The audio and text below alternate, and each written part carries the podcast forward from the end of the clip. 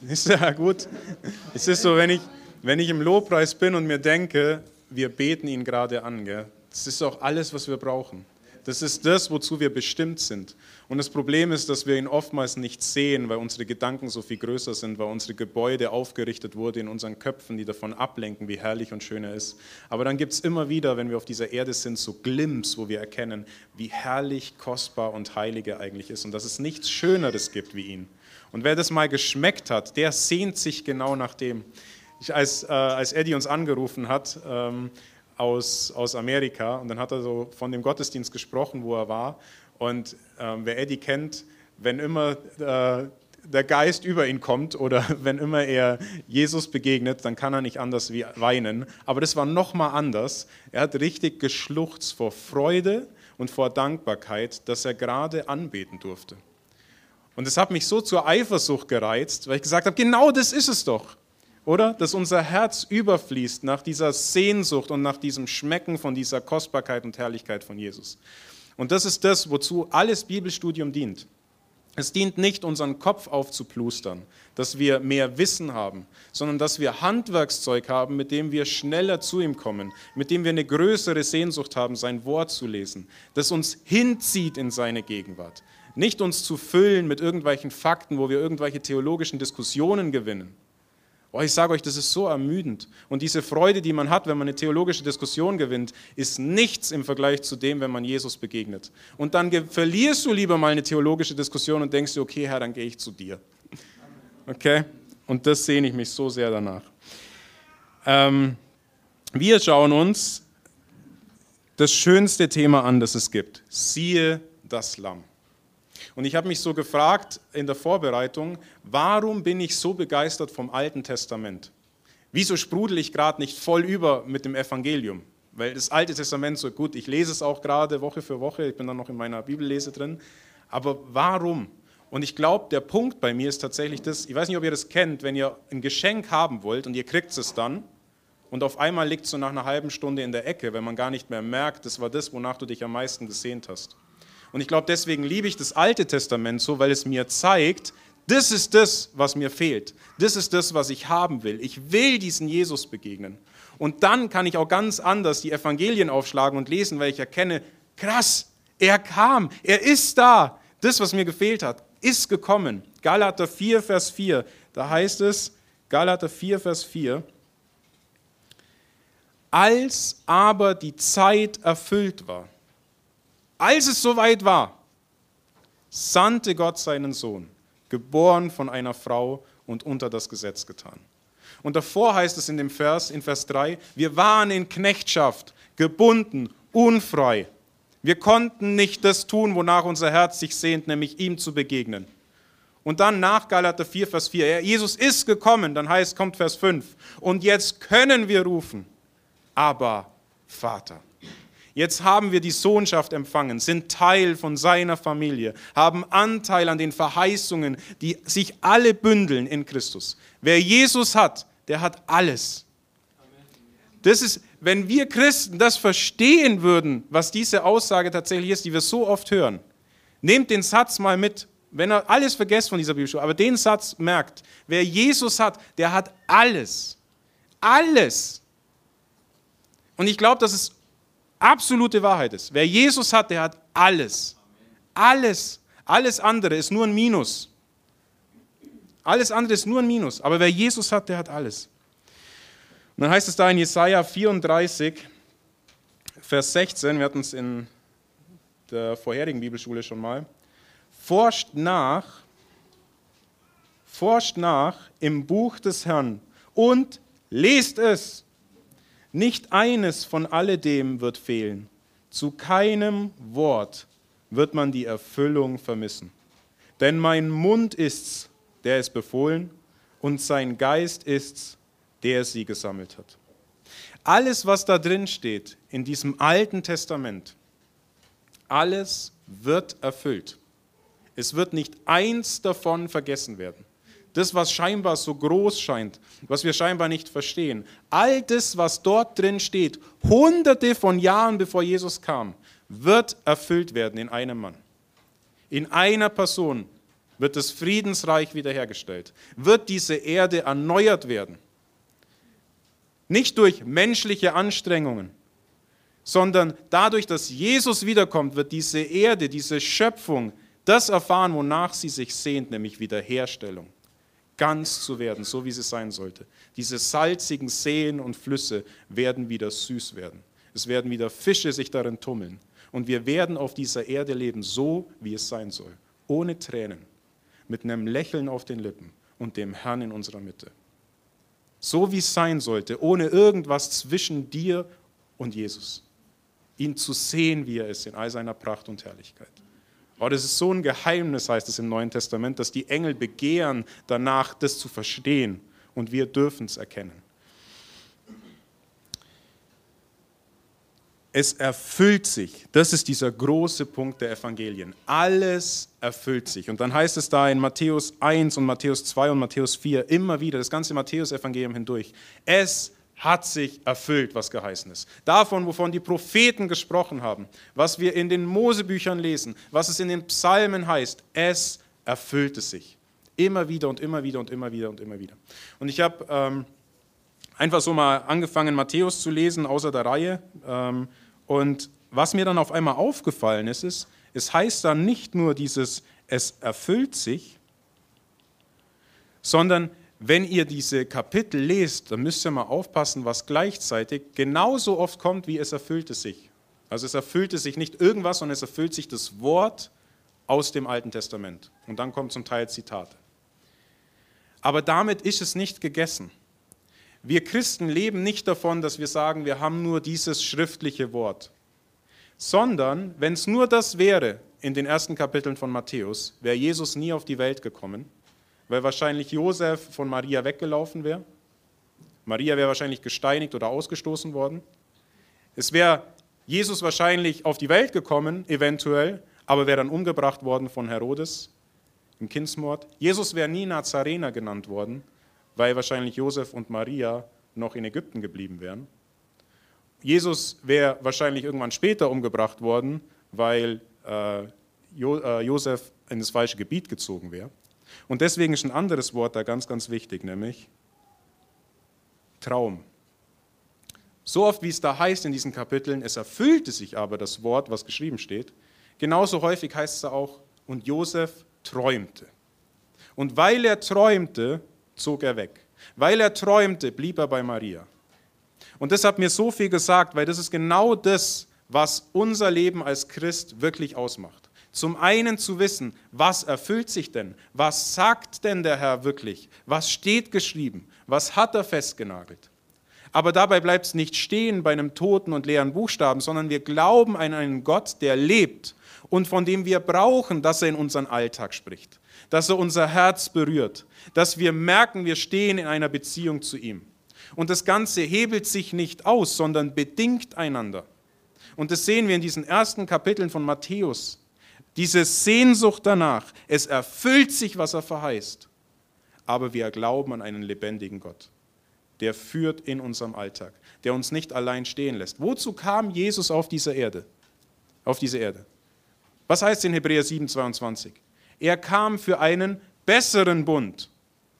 Was ist der die, die größte Wunsch, den wir als Christen haben?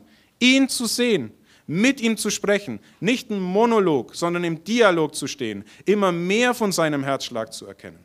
Und das ist genau das, was die Evangelien zeigen. Dieser Gott, an den wir glauben, lebt. Er greift ein in unser Leben. Er möchte mit uns kommunizieren und wir sprechen mit ihm von Angesicht zu Angesicht. Warum gibt es überhaupt die Evangelien? Warum stellt man sich so eine Frage? Aber manche stellen sich die Frage, warum gibt es das überhaupt? Ich schlag mal auf zweiter Petrus eins, Vers fünfzehn, folgende.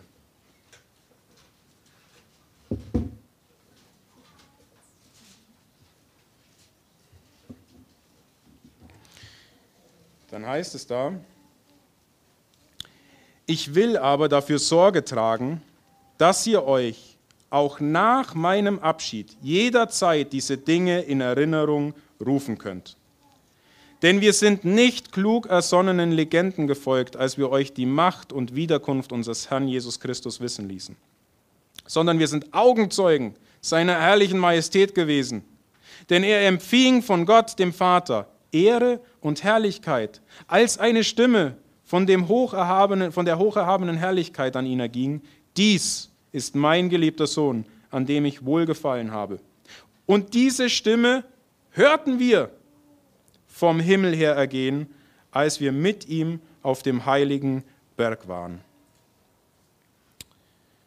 Und so halten wir nun fest an dem völlig gewissen prophetischen Wort. Und ihr tut gut daran, darauf zu achten, als auf ein Licht, das an einem dunklen Ort scheint, bis der Tag anbricht und der Morgenstern aufgeht in euren Herzen.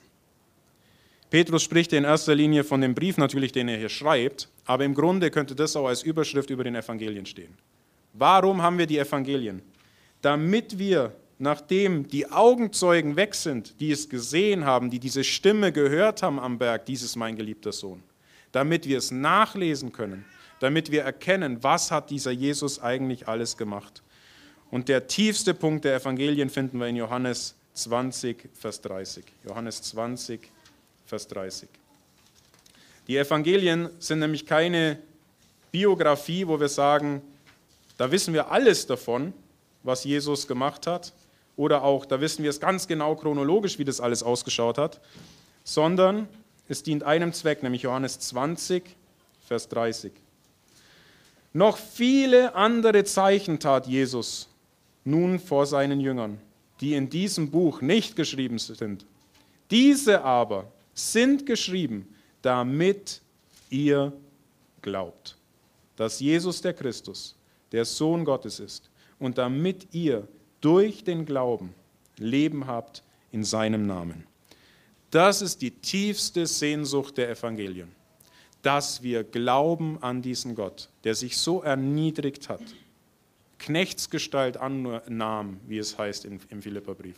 Er Mensch wurde, unter uns wandelte, indem die völlige Gott, Gotthaftigkeit gelebt hat. Er wohnte unter uns, damit wir an ihn glauben, damit wir Zugang haben zu diesem Leben. Und das begeistert mich unfassbar, dass sich es nicht verändert hat. Dieser Gott ändert sich nicht. Ich weiß nicht, wie oft ich das gesagt habe bei der letzten Bibelschule, aber ich hoffe es, ihr wisst es. Wenn irgendeiner ums Eck kommt und sagt, ja, ich, mit dem Alten Testament kann ich nichts anfangen, dieser alte Gott da aus dem Alten Testament, dann sagt er, lies deine Bibel, weil die Aussage zeigt mir eins, du hast sie nicht gelesen. Der ändert sich nicht. Der Herzschlag Gottes ist, war und bleibt der gleiche. Schlag mal auf fünfter Mose ähm, dreißig. Julian lacht. Ich lese gerade fünfter Mose und ich zitiere alles aus fünfter Mose. Ich liebe fünfter Mose. Ähm, fünfter Mose, Kapitel dreißig.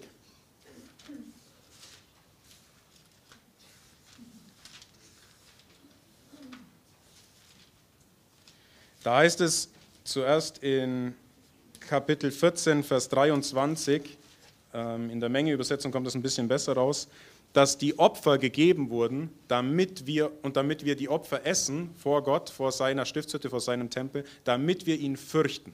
Das ändert sich nicht im Neuen Testament. Die Sehnsucht Gottes ist, dass wir ihn fürchten. Nicht dahingehend, dass wir von ihm wegrennen, nicht eine Angst, die nicht kontrolliert ist, die wegspringt von ihm, sondern eine Furcht, die in seine Arme treibt, zu sagen, nirgendwo bin ich sicherer als bei ihm.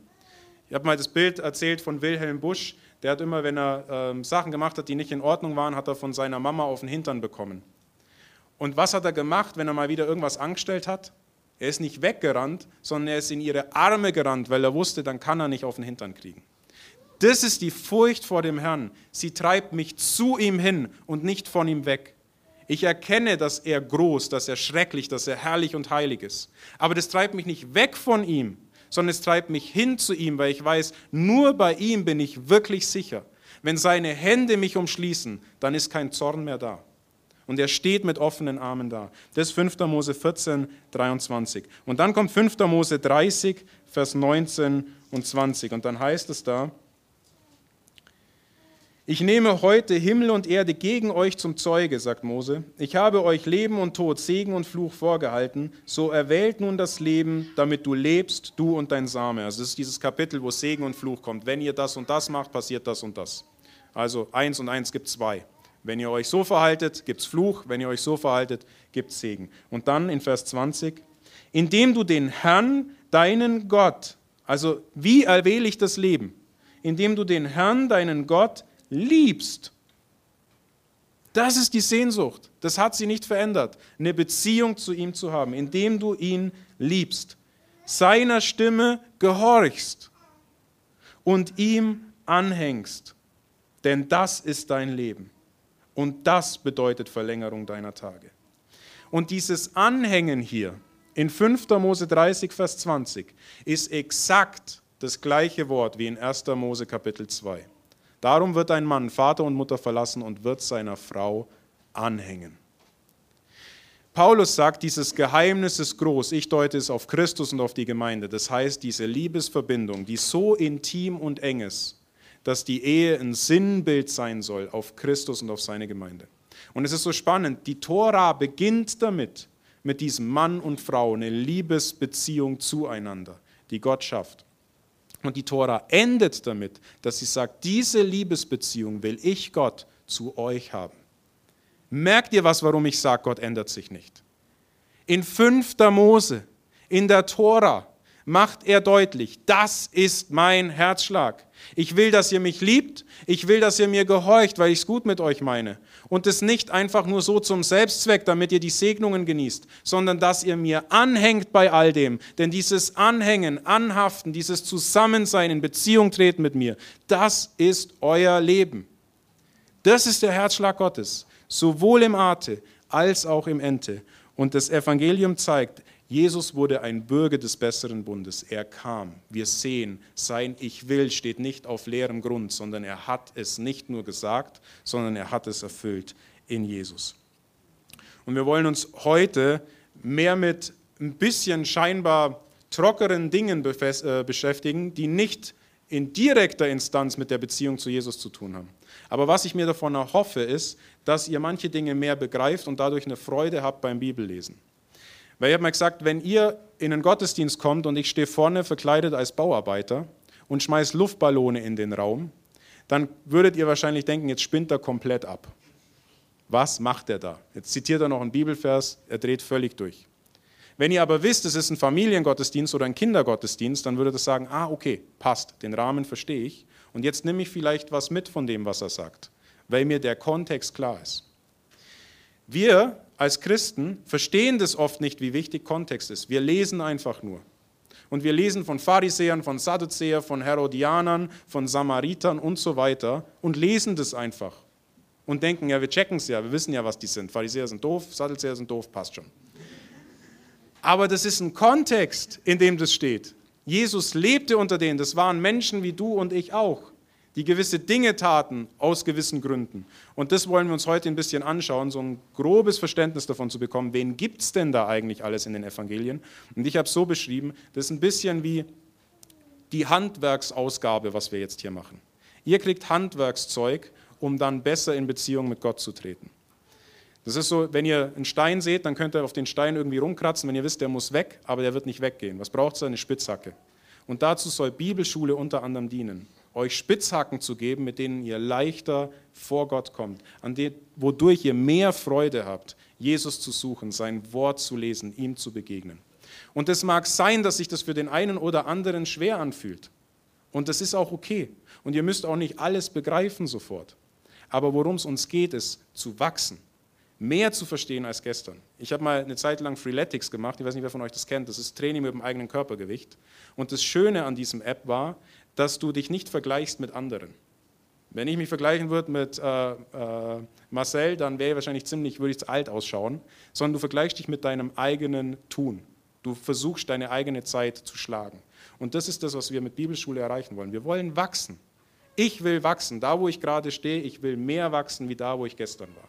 Das muss unser Ziel sein, okay? Ihr müsst nicht alle so sein wie euer Nachbar, sondern ihr müsst wachsen in eurer Beziehung und in eurem Verständnis, in der Erkenntnis von ihm. Wir wollen uns die wichtigen Personen anschauen, die man so kennen sollte in den Evangelien, wenn man die Evangelien aufschlägt. Also was wir machen, ist sozusagen jetzt der Prolog, die Vorgeschichte zu dem, wenn wir das Evangelium aufschlagen. Da gibt es zum einen Herodes den Großen, könnt ihr mal aufschlagen, Lukas eins, Vers fünf. Lukas Kapitel eins, Vers fünf. Ich wollte das Fenster mal kurz aufmachen, wenn es geht. Lukas eins, Kapitel fünf. In den Tagen des Herodes, des Königs von Juda, lebte ein Priester mit Namen Zacharias. Ich weiß nicht, wie es euch geht, ihr habt früher, wenn wir das gelesen haben, äh, gerade an Weihnachten, das war eigentlich die einzige Zeit, wo wir das gelesen haben, ähm, dann liest du das und denkst so, ja okay, so wie Hänsel und Gretel ein bisschen ähm, in der Zeit des einen. Aber diese Person, das war für mich ein Riesendurchbruch zu verstehen, die Person gab es ja wirklich, den gab es ja. Tatsächlich, eins zu eins, das war eine historische Person, die wir kennen und die wir sogar sehr, sehr gut kennen.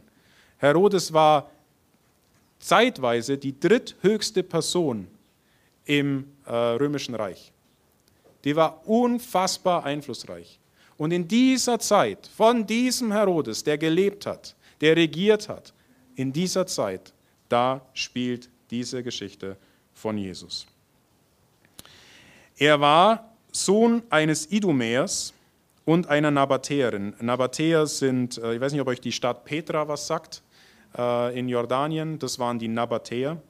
Und Idumäer war ähm, ja, so ein bisschen eher Richtung Küste im Süden von Israel. Also, was lernen wir daraus? Der Herodes war kein Jude. Wie kommt ein Nichtjude jetzt an die Macht in Israel? Und die Geschichte ist folgende. Die Juden haben sich selbst verwaltet für circa hundert Jahre. Sie konnten sich irgendwann befreien von dem Joch der Griechen damals. Und es gab das sogenannte Makkabäer- und Hasmonäerreich. Und sie haben sich selber verwaltet. Sie waren auf einmal wieder Regenten ihres eigenen Landes.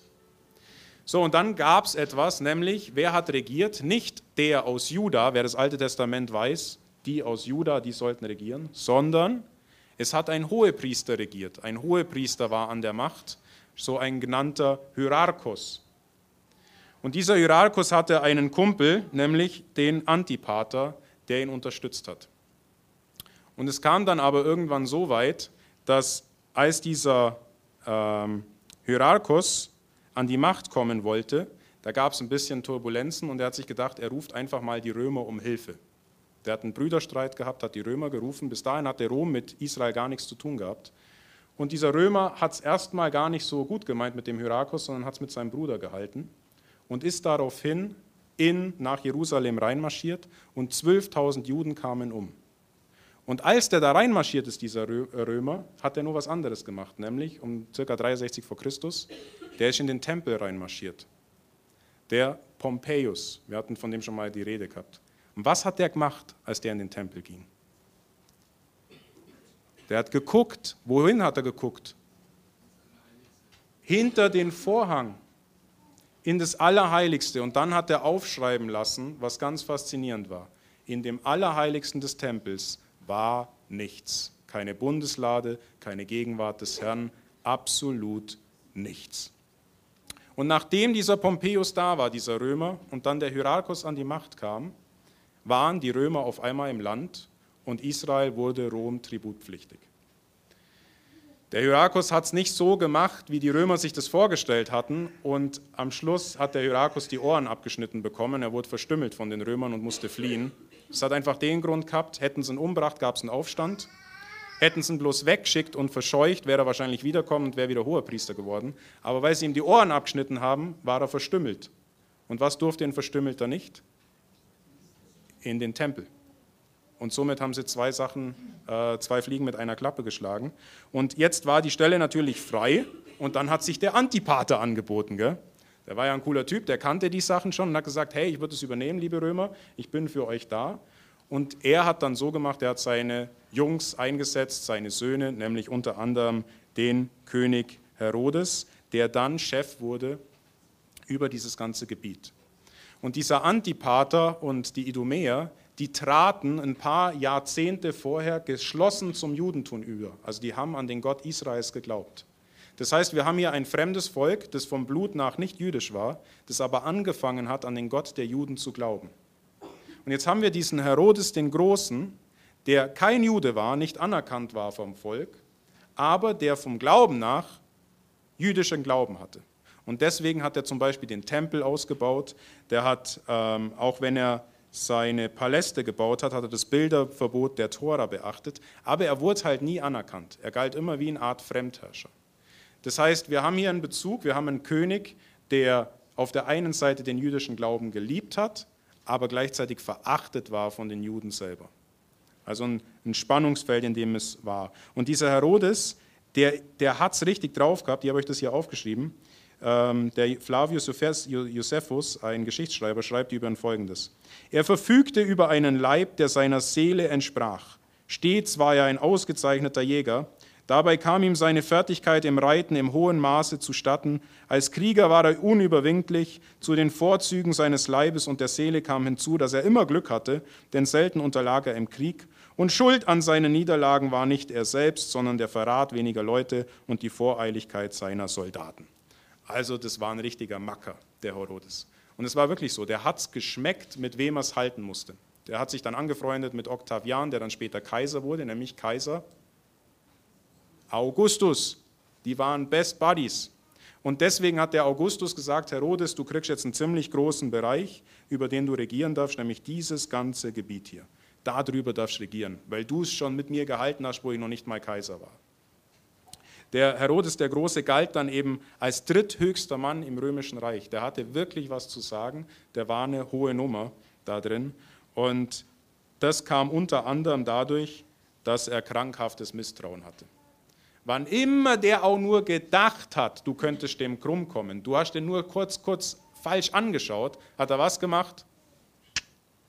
Kopf ab. Seine erste Ehe mit Mariamne der Ersten, das war die Tochter des Hohenpriesters, die hat er gemacht, weil er dachte, wenn ich mich mit den Hohepriestern, also mit den Chefs des Tempels gut stelle, dann mögen mich auch die Juden. Hat ein paar Kinder gezeugt mit der. Aber als dann sein Thron festsaß, auch durch den Kaiser Augustus, was hat er gemacht? Die Frau umgebracht. Fünf Tage, bevor Herodes der Große gestorben ist, was macht man so fünf Tage, bevor man stirbt? Einen seiner Söhne umbringen.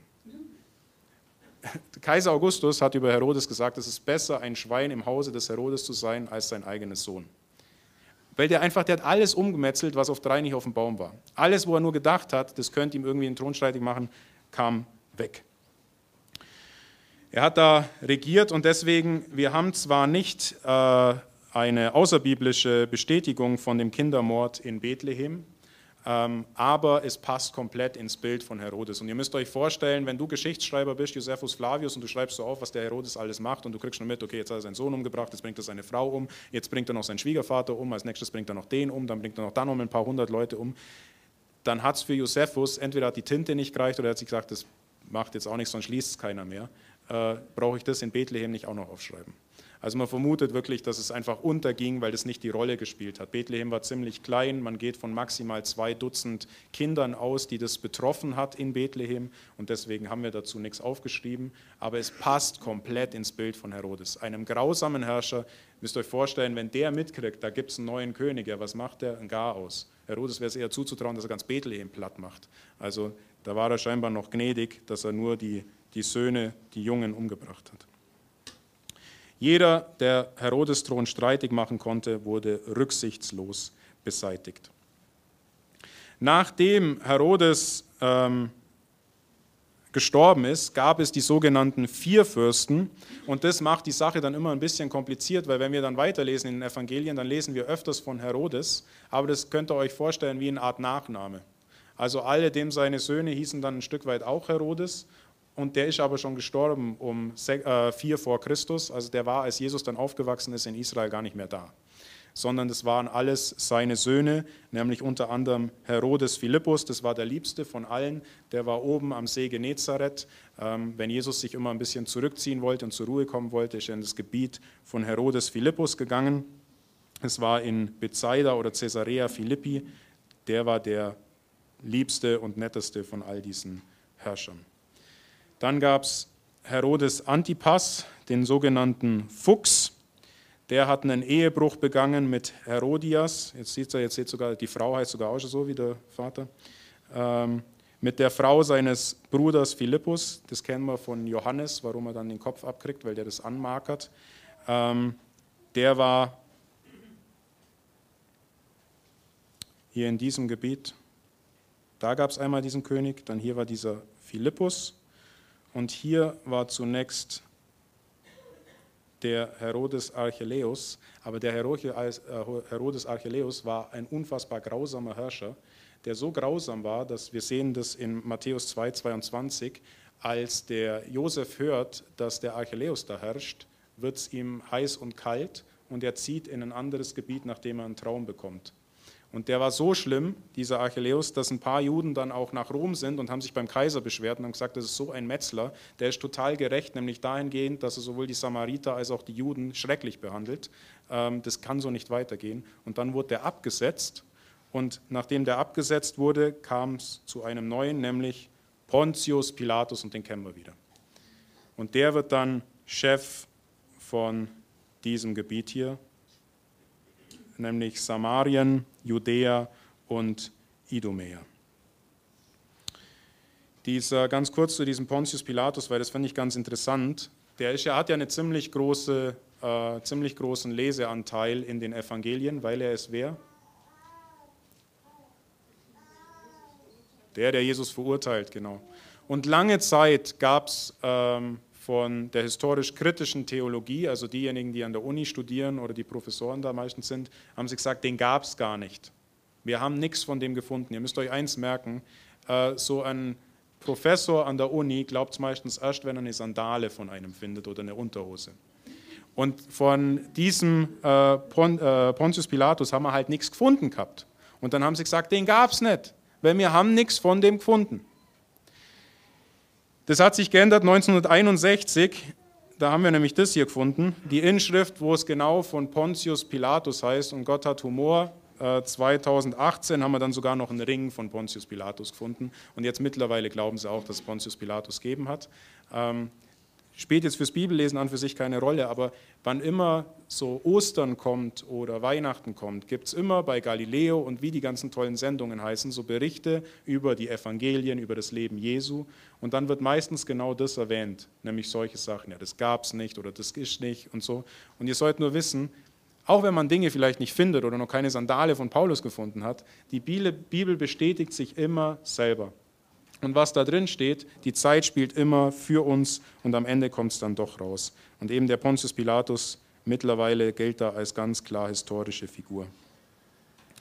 Eben diese Zeit, ihr seht es, Jesus war eigentlich dadurch größtenteils in drei verschiedenen Ländern, kann man sagen, unterwegs, nämlich in Judäa. Hier ist er immer nur so hochgelaufen, weil er nicht nach Samarien wollte. Dann hat er hier meistens die Zeit zugebracht, ist hierhin oder in die zehn Städtegebiete, die waren dann hier. Die wichtigen Personen, die man kennen sollte, gab es auch Parteien und Personengruppen zur Zeit von Jesus, nämlich den Hohepriester. Und die Hohepriester, die wurden eingesetzt, nicht mehr von Gott, sondern von dem jeweiligen Regenten von Judäa.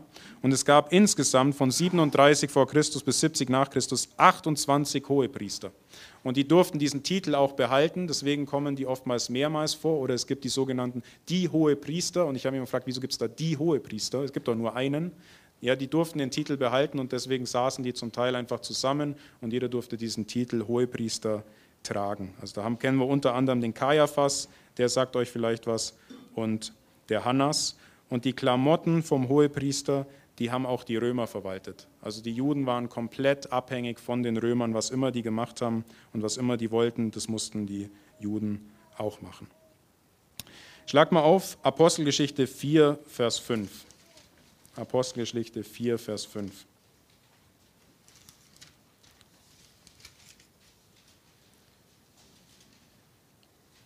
Da sind Petrus und Johannes, haben das Evangelium verkündet und dann mussten sie wohin? Nämlich genau hierhin, zum Sanhedrin, zum Hohen Rat.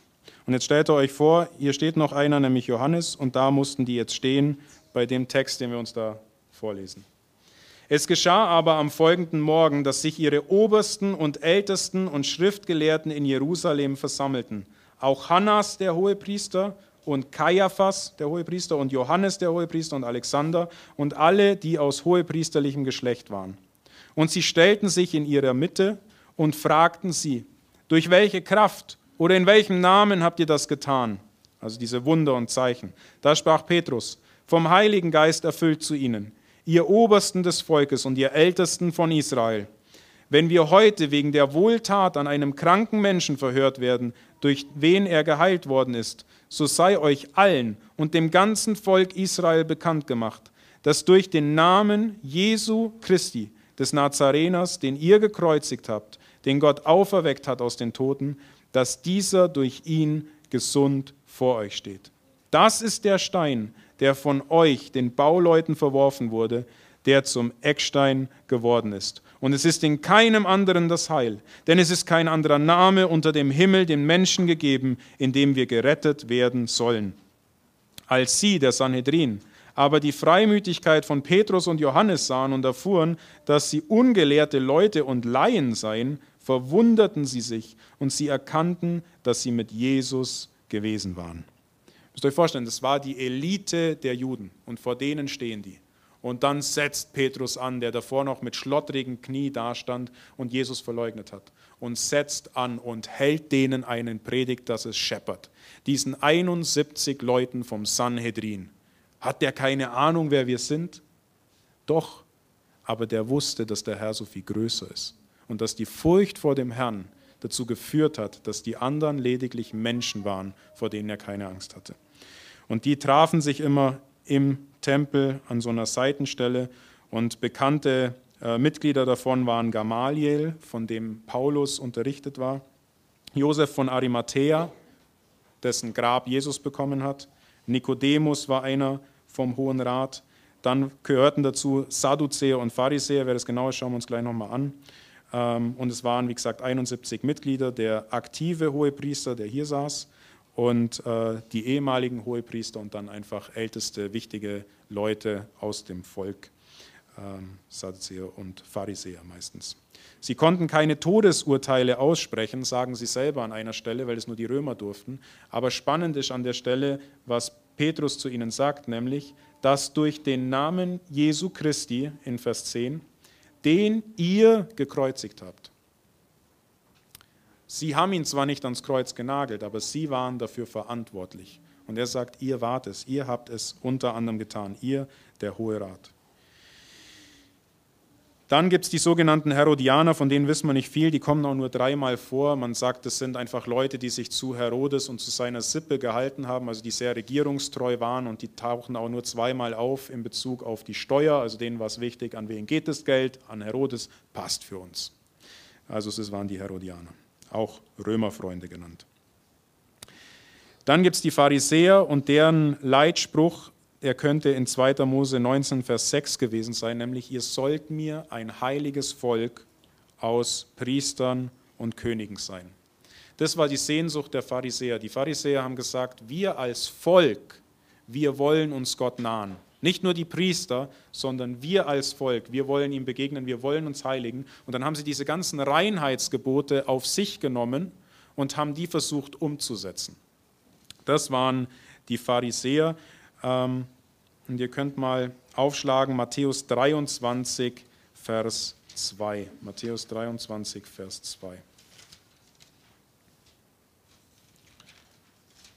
Dann heißt es da, und sprachen die Schriftgelehrten und Pharisäer, äh, Vers eins, da redete Jesus zu der Volksmenge und zu seinen Jüngern und sprach, die Schriftgelehrten und Pharisäer haben sich auf Moses Stuhl gesetzt. Alles nun, was sie euch sagen, dass ihr halten sollt, das haltet und tut, aber nach ihren Werken tut nicht, denn sie sagen es wohl, tun es aber nicht. Und das ist ganz wichtig, die Pharisäer waren theologisch ganz, ganz nah zu Jesus. Da gibt es theologisch von dem, was sie geglaubt haben, nicht wirklich Unterschiede. Und zwar, was haben sie denn alles geglaubt? Apostelgeschichte dreiundzwanzig, Vers acht. Apostelgeschichte dreiundzwanzig, Vers acht. Das ist nämlich bei den Pharisäern, hat man immer so ein bisschen ein Pharisäer-Bashing. Gell? Also so, die sind schlecht, die sind nix, werd bloß kein Pharisäer. Und man übersieht manchmal, wer die eigentlich sind. Und oftmals brennt unser Herz für die Leute am meisten, die uns am nächsten sind, oder? Also, und sowas bei Jesus auch. Warum kämpft er so mit den Pharisäern? Die waren ihnen vom Glauben, von der Überzeugung sehr, sehr, sehr, sehr nahe. Apostelgeschichte dreiundzwanzig, Vers acht. Da heißt es, oder Vers sieben, als, als er aber dies sagte, entstand ein Streit zwischen den Pharisäern und den Sadduzäern. Und die Versammlung spaltete sich. Die Sadduzäer sagen nämlich, es gebe keine Auferstehung, auch weder Engel noch Geist. Die Pharisäer aber bekennen sich zu beidem. Also, sie glaubten an eine Auferstehung, sie glaubten an Engel und sie glaubten an Geister bzw. Dämonen. Und das ist so spannend, wir meinen immer, wenn früher in der Antike, Jesus läuft rum und treibt Dämonen aus, und wir meinen, ja, das war denen allen klar, gell? Die haben alle an Geister und Dämonen geglaubt. Nee, da gab es die Sadduzäer, die haben das nicht geglaubt. Die haben angefangen zu sagen, ja, der hat halt, der spinnt halt. Oder äh, Jesus hat halt irgendwie den, äh, dem was gegeben und bezahlt, dass das so ausschaut. Also die Sadduzäer haben das nicht geglaubt. Warum haben die Sadduzäer das nicht geglaubt? Die Sadduzäer waren die Priesterkaste. Die Sadduzäer waren die, die zu Aarons Priesternachkommen gehört haben. Ja, warum glauben jetzt gerade die Priester das nicht? Habt ihr euch das mal gefragt? Die Priester, die müssen das doch glauben. Das ist doch deren ihr täglich Brot. Die lieben doch Gott. Die dienen ihnen doch. Die sind doch im Tempel. Wie ist es mit unseren Religionslehrern und mit ganz vielen Pastoren und Priestern? Genau das Gleiche. Es wird ein Job. Warum? Wenn ich nicht erkenne, dass dieser Gott, dem ich diene, lebendig ist. Und ich glaube, die Sadduzäer hatten dieses große Problem, dadurch, dass sie Hohepriester hatten und dann auch noch ganz, ganz viele Hohepriester. Ihr wisst es, die Menschheit kann keine Geheimnisse für sich behalten. Jetzt stellt euch mal vor, in der Zeit, das hört sich erstmal so trocken an, aber von, von dieser Zeit, was war es, ähm, ähm, also diese paar hundert Jahre, waren es achtundzwanzig Hohepriester, achtundzwanzig Leute, achtundzwanzig verschiedene Leute, die in das Allerheiligste reinmarschiert sind, gesehen haben, dass dort keine Bundeslade war und dass dieser Raum komplett dunkel und schwarz war. Dass das Blut, das sie dorthin spritzen sollten zur Versöhnung des Volkes, auf den Boden gekippt werden musste, weil dort kein Herrlichkeitsthron war. Glaubt ihr, das haben die für sich behalten? Gerade wenn die das das erste Mal gesehen haben. Dann haben sie es vielleicht ihrer Frau erzählt. Die kann es ja gut für sich behalten. Dann haben sie es vielleicht dem Nächsten gesagt, der kommt. Versteht ihr, was ich meine? Das heißt, warum haben die Sadduzäer nicht daran geglaubt? Weil es irgendwann nur noch Job war. Und die haben das nicht geglaubt. Aber gerade die Pharisäer, die im Volk waren, die haben gesagt, wenn es die Priester nicht machen, dann wollen wir es tun, wir Pharisäer. Wir nennen uns Pharisäer, wir nennen uns die Abgesonderten, die, die zusammen Gott suchen, die sich heiligen, wenn es die Priester, die Sadduzäer nicht machen. Und deswegen gab es diesen Streit. Matthäus dreiundzwanzig, Vers fünfzehn, da sehen wir noch eine andere Sache. Matthäus dreiundzwanzig, Vers fünfzehn, da sehen wir diese Gewaltrede Jesu gegen die Pharisäer, wo er sie richtig niedermacht. Und dann heißt es da unter anderem in dreiundzwanzig, Vers fünfzehn, wehe euch, ihr Schriftgelehrten und Pharisäer, ihr Heuchler, dass ihr das Meer und Land durchzieht, um einen einzigen Prosileten, also einen einzigen Heiden, der sich bekehrt zu dem Gott Israels, macht. Ähm, weiter brauchen wir jetzt gerade gar nicht. Sondern was es zeigt, ist, die Pharisäer waren, waren evangelistisch ausgerichtet, missionarisch ausgerichtet. Die wollten, dass die Heiden sich auch bekehren. Aus den falschen Gründen. Aber ihr Herz war, also vom, zumindest vom, nicht das Herz, sondern die, die Aktion an für sich war das Richtige. Also sie waren missionarisch. Und dann Markus sieben, Vers drei und sieben, das war ihr Problem. Markus sieben, Vers drei und sieben. Denn die Pharisäer und alle Juden essen nicht, wenn sie sich nicht zuvor gründlich die Hände gewaschen haben, weil sie die Überlieferungen der Alten halten. Also sie glaubten an die Überlieferung der Alten. Das war die sogenannte Mischna und Gemara, die die Zusammenfassung war von der Erklärung des Gesetzes. Also die haben Gesetze um die Gesetze gemacht, um sie nicht zu brechen. Müsst euch vorstellen, wenn deine Frau zu dir sagt, ich habe eine Torte gebacken, die ist für morgen, für einen Geburtstag. Und die Torte wird nicht gegessen, die steht im Kühlschrank. Und ihr sagt, wenn ich den Kühlschrank aufmache, dann esse ich die Torte. Was mache ich jetzt? Ich esse jetzt bis Sonntag gar nicht mehr aus dem Kühlschrank. So waren die.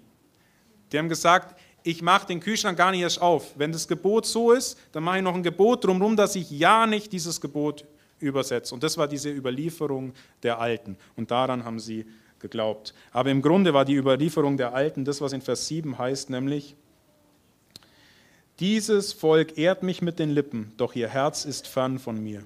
Vergeblich aber verehren sie mich, weil sie Lehren vortragen, die Menschengebote sind. Das war das, was sie gemacht haben. Sie haben sich an Dinge gehalten, die Gott gar nicht von ihnen wollte. Aber eben auch nicht alle von diesen Pharisäern, weil schon der Talmud, der kennt sieben Arten von Pharisäern und zwei positive Arten. Wir haben das immer... Wisst ihr, wir leben in einer Zeit, wo uns klar ist, zum Beispiel, wenn wir von der C D U oder C S U sprechen, wissen wir, da gibt es den linken Flügel, den rechten Flügel, den gemäßigten Flügel, den christlichen Flügel. Gell? Und bei den Pharisäern meinen wir, das war alles Schema F. Die sehen aus wie so Lego-Männchen, die gucken alle gleich aus, die verhalten sich alle gleich, die glauben alle genau das Gleiche. Das war so nicht. Da gab es auch den linken, den rechten, den mittleren, den Seitenflügel. Da gab es diejenigen, die auf einmal an Jesus geglaubt haben und die, die es nicht getan haben. Und der Talmud kennt das auch. Der kennt sieben Arten von äh, Pharisäern, aber nur zwei davon sind positiv, nämlich die, die das Gute aus Furcht tun und die, die es aus Liebe tun. Aber fünf negative Arten gibt es. Und diese fünf negativen, die spricht unter anderem Jesus an, die zu dieser großen Parteigruppierung der Pharisäer gehört. Die Sadduzäer haben wir schon angesprochen, die nennen sich nach einem sogenannten Zadok. Das waren Priester und sie haben, waren absolute Rationalisten, ähm, vermutlich aufgrund der Tempelnähe und dem Bewusstsein der, äh, der fehlenden Herrlichkeit Gottes. Also die haben gesagt, nur das, was es hier gibt auf der Erde, was wir sehen, das ist das, was wir glauben, alles andere gibt es nicht. Das waren die Sadduzäer, die Priester. Und dann gab es noch die Schriftgelehrten, das waren nicht die Pharisäer, sondern die Schriftgelehrten waren im Prinzip auch ein Job. Die haben die Schriften bewahrt, haben sie geschrieben, haben sie verkauft, haben sie studiert. Und unter den Schriftgelehrten gab es Leute, die eher Sadduzäer waren, gab es Leute, die eher Pharisäer waren, aber ganz häufig waren das Pharisäer, die, also Schriftgelehrten, die sich zu der Partei der ähm, Pharisäer gehalten haben. Dann gab es noch die sogenannten Zeloten, man könnte auch sagen, das war der militante Flügel der äh, Pharisäer, nämlich die sogenannten Eiferer, so heißt das Wort, und die haben es mit der Waffe probiert. Die haben gesagt, die Römer regen uns auf, wir bringen sie um. Alles, was nicht klar läuft, killen wir. Das waren die Zeloten und das war unter anderem Simon, nicht Petrus, sondern einen anderen Simon gibt es bei der Aufzählung von diesen zwölf Leuten in Lukas sechs, Vers fünfzehn. Da heißt es unter anderem Simon der Zelot.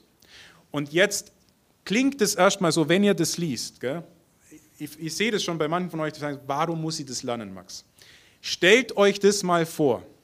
Ihr habt Matthäus, der als einer der ersten genannt wird. Matthäus, was war Matthäus von Beruf? Zöllner. Was hat ein Zöllner gemacht? Geld eingesammelt. Für wen hat er denn Geld eingesammelt? Für die Römer.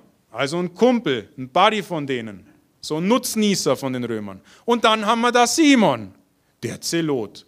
Bisher haben wir es vielleicht gelesen und haben gesagt, ja klar, Zelot halt, gell? Weiß ihr. Was ist der Zelot nochmal?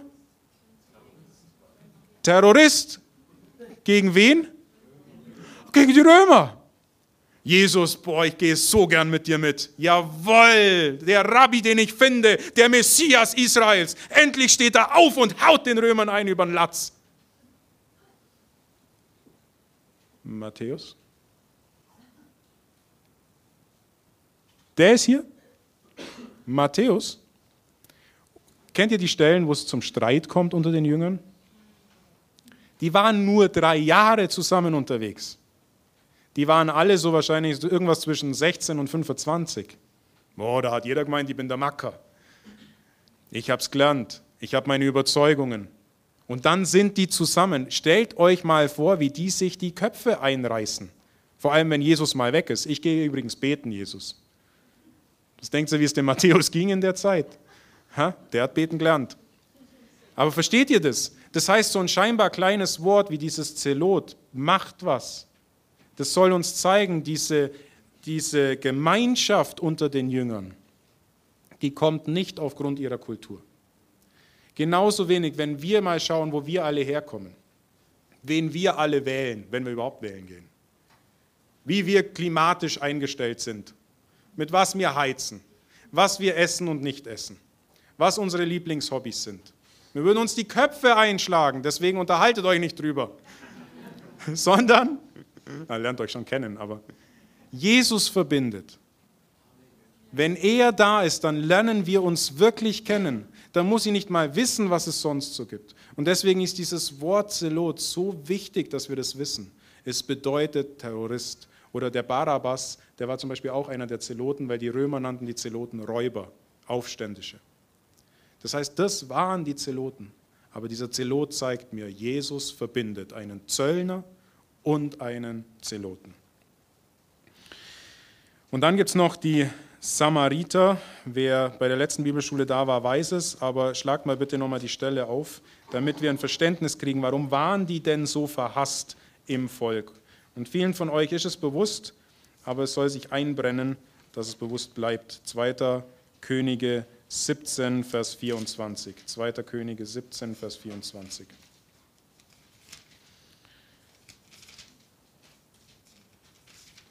Da wird das Nordreich Israels weggeführt. Ihr wisst es, Israel wurde ja dann irgendwann aufgeteilt in Nordreich und Südreich. Das Nordreich nannte man Israel. Wieso nannte man das Israel? Ja, das ist schon klar, genau. Aber warum heißt nicht das Südreich Israel? Da, genau, da waren zehn Stämme, der insgesamt, wie viele Stämme? Zwölf Stämme. Das heißt, zwei Stämme waren im Süden, plus wer war noch hauptsächlich im Süden? Die Leviten. Wer sind die Leviten? Die Priester. Warum waren die im Süden? Weil da der Tempel war, ganz genau. So, und der Norden, der wurde weggeführt um, wie viel? siebenhundert vor Christus. Durch wen? Assyrien, genau. Sehr gut. Das habe ich letztens, musste ich so drüber nachdenken, weil ich euch eine, eine äh, Hilfe geben kann. Der lacht schon, das ist so fies. Wenn ich Julian was erzähle, dann so, oh Max, ey. Der sagt immer, das ist so ein Dad-Move. Ich muss erst mal lernen, was ein Dad-Move ist. Aber Assyrien, wenn ihr es nicht wisst, fragt irgendeinen Jugendlichen. Ähm, Assyrien hat den Norden weggeführt und wer A sagt, muss auch. Genau. Babylon hat den Süden weggeführt. Fand ich gut. Ich fand's gut. Auf jeden Fall, der Norden wurde weggeführt um siebenhundert vor Christus, der Süden um sechshundert vor Christus. Und bei der Wegführung vom Norden, wenn ihr Herrscher seid, was wollt ihr nicht? Dass ein Land verödet. Ihr wollt ja Gewinn draus machen. Also was ist passiert, als sie sie weggeführt haben? In zweiter Könige siebzehn, Vers vierundzwanzig. Da heißt es dann, aber der König von Assyrien ließ Leute aus Babel und aus Kuta, aus Ava, aus Hamat, aus bla bla bla kommen und siedelte sie an der Stelle der Kinder Israels in den Städten Samariens an und sie nahmen Samarien in Besitz und wohnten in dessen Städte. Und es geschah, als sie zu Anfang ihrer Niederlassung dort den Herrn nicht fürchteten, da sandte der Herr Löwen unter sie, die richtige Verheerung unter ihnen, die richteten Verheerung unter ihnen an. Darum ließ der König von Assyrien sagen, die Völker, die du weggeführt und in die Städten Samariens angesiedelt hast, kennen das Recht des Landesgottes nicht. Darum hat der Löwen unter sie gesandt und siehe, diese töten sie, weil sie das Recht des Landesgottes nicht kennen. Da befahl der König von Assyrien und sprach, bringt einen Priester dahin, die ihr von dort weggeführt habt, und sie sollen hinziehen und dort wohnen, und er soll sie das Recht des Landesgottes lernen. Da kam einer der Priester und so weiter. Das heißt, im Norden hatten wir, als die weggeführt wurden, ein Mischvolk von überall her, die aber aufgrund der assyrischen Herrschaft gelehrt wurden, also die haben einen aufgezwungenen Religionsunterricht bekommen, ihr lernt jetzt von dem Gott Israels. Und deswegen wurden die Samariter da schon in die Richtung des jüdischen Glaubens erzogen. Später, als die Stämme wieder zurückkamen nach Babylon, also als die im Süden weggeführt waren nach Babylon und dann kamen sie um fünfhundert wieder, sind einige auch hierhin. in den Norden. Und jetzt haben sich die Juden mit diesem jüdisch geprägten Mischvolk vermischt. Die hatten dann ihre eigene Misch, Misch, Misch, Misch. Ja? Und weil ganz viel Misch gibt, dann mischt. Auf jeden Fall hatten sie das, ganz viel mischt, weil sie eben nicht den, die wahre Anbetung gegangen sind, sondern sie haben am Berg Garizim angebetet. Und jetzt müsst ihr euch vorstellen, für einen Juden, der im Süden wohnte, waren die Samariter jedes Mal ein Schlag ins Gesicht. Da sollen wir eigentlich wohnen. Die glauben es nicht mal gescheit. Uah! Wie konnten nur unsere Vorfahren sich mit denen verbinden? Gerade wenn man Esra liest, versteht man das so ein bisschen. Und deswegen haben die immer diesen großen Bogen gemacht, wenn Jesus irgendwie gelaufen ist oder seine Jünger, dann sind die immer, wenn die hier oben waren, am See Genezareth, sind die hier runter, sind darüber, sind dann hier runter und sind dann hier wieder hoch nach Jerusalem. Und dann gibt es diese Stelle in den Evangelien, wir aber, er aber musste durch Samarien ziehen. Ja, der musste da gar nicht durchziehen. Da wollte keiner durch. Die Jünger haben sich gedacht, wo will er denn jetzt hin? Jesus, links. Nein, nein, wir müssen rechts. Nein, Jesus, wir müssen nicht rechts, wir müssen links.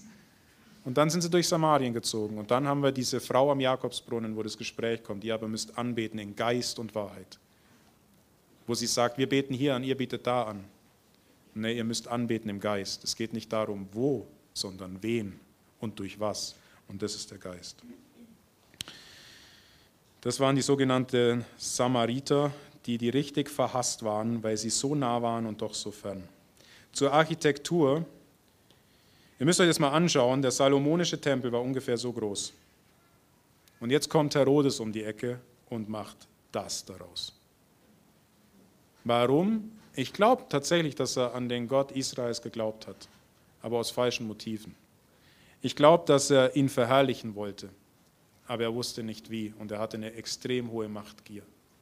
Das war der Tempel, den Herodes bauen ließ. Der wurde um siebzig nach Christus war er dann fertiggestellt. Also der sah eine Zeit lang wahrscheinlich so aus wie die Lorenzkirche da, so komplett äh, zu zur Zeit Jesus, der war noch nicht fertig.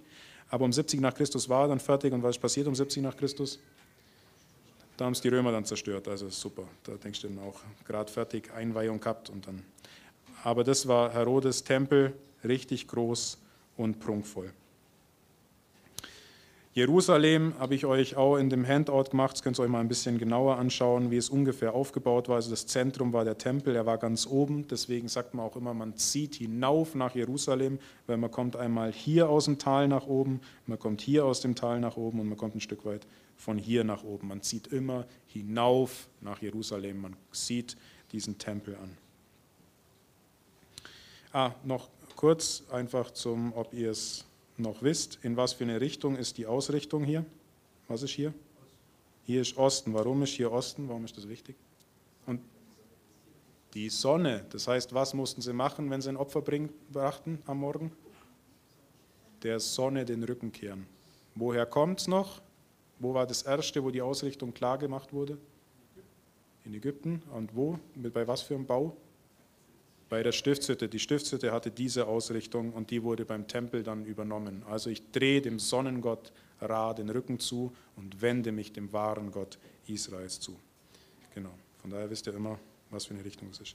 Die Häuser und Synagogen, die sahen so aus.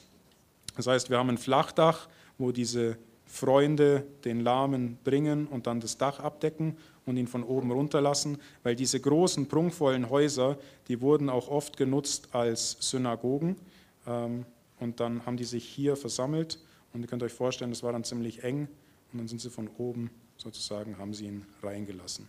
Da habe ich noch ein kleines Haus mitgebracht.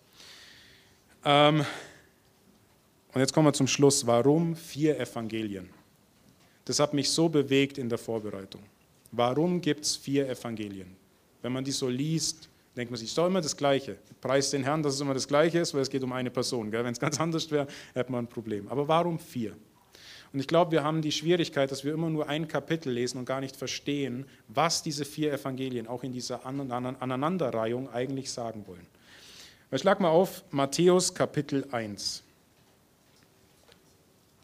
Matthäus Kapitel eins. Vers eins. Das Alte Testament habt ihr gerade durch. Ihr seht diese Sehnsucht nach dem wahren Herrscher, diesem König Israels, dem Nachfahre Abrahams, dieser Christusverheißung aus erster Mose zwölf, Vers eins, dass aus dem Samen Abrahams jemand kommen wird, in dem aller Segen liegt. Und dann heißt es da im ersten Buch des Neuen Testaments, Geschlechtsregister Jesu Christi, des Sohnes Davids, des Sohnes Abrahams. Also nicht so wie dieser hohe Priester Hierarchos, der nur Priester war und meinte, er könnte König sein, sondern jetzt haben wir einen, Jesus, aus dem Stamm von Juda, heißt es dann später, ein Sohn Davids, des Herrschers, ein Sohn von Abraham. Sohn Abrahams und Davids. Und wie endet dieses Kapitel? Ganz kurz, warum mache ich das mit Anfang und Ende? Wir hatten mal einen Lehrer, der hat gesagt, wenn ihr schnell lesen wollt, dann macht ihr das irgendwann so, ihr lest nur noch den Start von einem Abschnitt und den Ende von einem Abschnitt. Weil jeder macht es ganz automatisch, dass er am Anfang und am Ende das sagt, was ihm eigentlich wichtig ist. Und dazwischen erklärt er alles nur. Ist im Grunde, stimmt's. Und ich glaube, dahingehend ist es auch bei diesem Evangelium oder bei den Evangelien ganz wichtig, den Anfang und das Ende zu sehen. Und wo unterscheiden sie sich? Also wir haben hier den Sohn Abrahams und den Sohn Davids. Ihr kommt aus dem Alten Testament, ihr seid Juden und ihr lest, ein Sohn Davids, des Königs. Wie endet Matthäus? Mit Matthäus Kapitel achtundzwanzig. Und dann heißt es da, Vers neunzehn, Jesus sagt, so geht nun hin und macht zu Jüngern alle Völker und tauft sie auf den Namen des Vaters, des Sohnes und des Heiligen Geistes. Und lehrt sie alles halten, was ich euch befohlen habe. Und siehe, ich bin bei euch alle Tage bis ans Ende der Weltzeit. Amen. Das heißt, wir haben hier eine Aussendung zu lehren und zu verkünden. Aber jetzt habt ihr Matthäus achtundzwanzig durchgelesen, gell? Was soll man denn jetzt alles lehren und verkünden? Und dann kommt das kürzeste Evangelium, Markus, wie eine Zusammenfassung, das Komprimierte des Lebens Jesu. Und das beginnt wie? Markus eins, Vers eins. Anfang des Evangeliums von Jesus Christus, dem Sohn von Gott. What? Merkt ihr es? Wir haben eine Steigerung. Dem Sohn von Gott, nicht mehr nur dem Sohn von Abraham, dem Sohn von David, sondern Jesus Christus, dem Sohn Gottes. Sohn Gottes. Wie endet das Markus-Evangelium?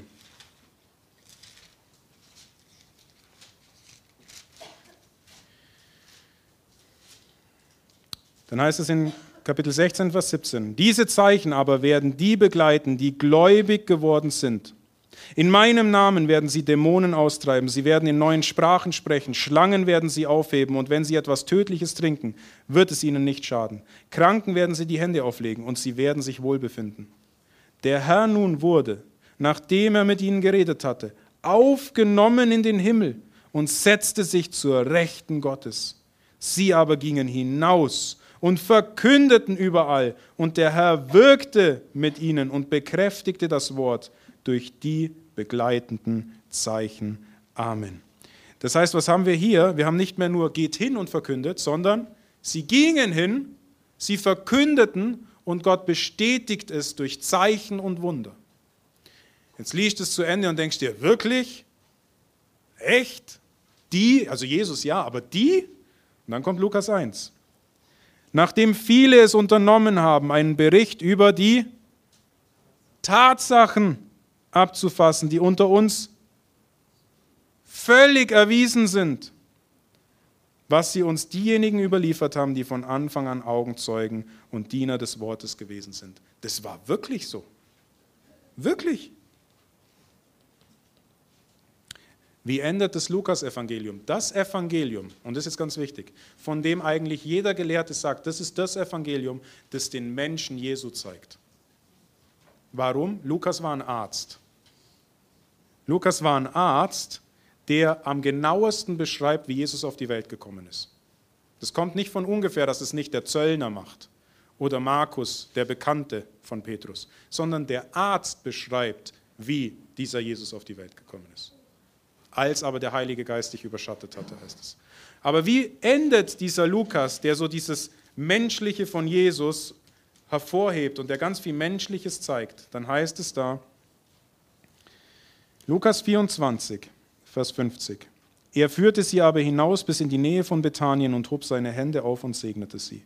Und es geschah, indem er sie segnete, schied er von ihnen und wurde aufgehoben in den Himmel.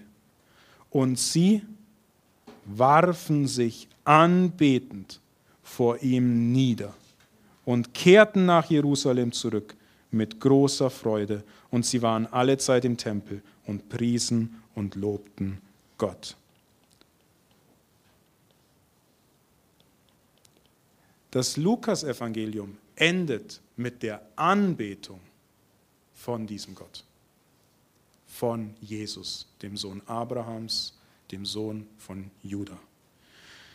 Jetzt fragst du dich, das gibt's doch gar nicht. Also Sohn Abrahams und Sohn Davids, da bin ich ja noch mitgekommen, gell? Dass wir hingehen sollen, um von dem zu erzählen, ist ja auch noch okay. Jetzt wird das Sohn Gottes. Okay, der begleitet sogar durch Zeichen und Wunder, durch die, die ihm nachfolgen, nicht nur er selber, sondern er wirkt durch sie, durch die Kraft des Heiligen Geistes. Er, der wirklich so war, soll angebetet werden. Wirklich? Und jetzt kommt Johannes. Im Anfang war das Wort. Und das Wort war bei Gott. Und das Wort war Gott. Und dann Vers vierzehn. Und das Wort wurde Fleisch und wohnte unter uns. Und wir sahen seine Herrlichkeit, eine Herrlichkeit als des Eingeborenen vom Vater, voller Gnade und Wahrheit. Er ist Gott, der Schöpfer des Universums. Christus, Jesus ist Gott. Und dann, wie endet Johannes? Johannes einundzwanzig, Vers vierundzwanzig. Johannes einundzwanzig, Vers vierundzwanzig. Das ist der Jünger, Johannes, der von diesen Dingen Zeugnis ablegt und dies geschrieben hat, und wir wissen, dass sein Zeugnis wahr ist. Es sind aber noch viele andere Dinge, die Jesus getan hat. Und wenn sie eines nach dem anderen geschrieben würden, so glaube ich, die Welt würde die Bücher gar nicht fassen, die zu schreiben wären. Amen. Jesus ist alles. Das zeigen die Evangelien. Und ich will euch einladen, lest nicht nur ein Kapitel, sondern lest die Evangelien die nächsten Wochen einfach erstmal wie ein Roman. Schaut euch diesen Jesus an und schaut euch an, wie die Evangelien sich steigern und steigern und steigern in der Begeisterung, wer er ist. Zu sagen, er ist alles. Nichts könnte ihn fassen. Kein Buch könnte ihn fassen. Und da sprechen wir nur von ihm im Fleisch auf dieser Erde. Oh, wie wird es sein, wenn er sich in seiner wahren Herrlichkeit offenbart? Und dazu will ich euch einladen, zu sagen, bei all den Fakten, die ihr jetzt gehört habt, so wer sind die Pharisäer, wer sind die, äh, die Sadduzäer, wer sind die Zeloten? Jesus lebte unter uns zu einer Zeit, wo die Menschen waren, wie du und ich auch.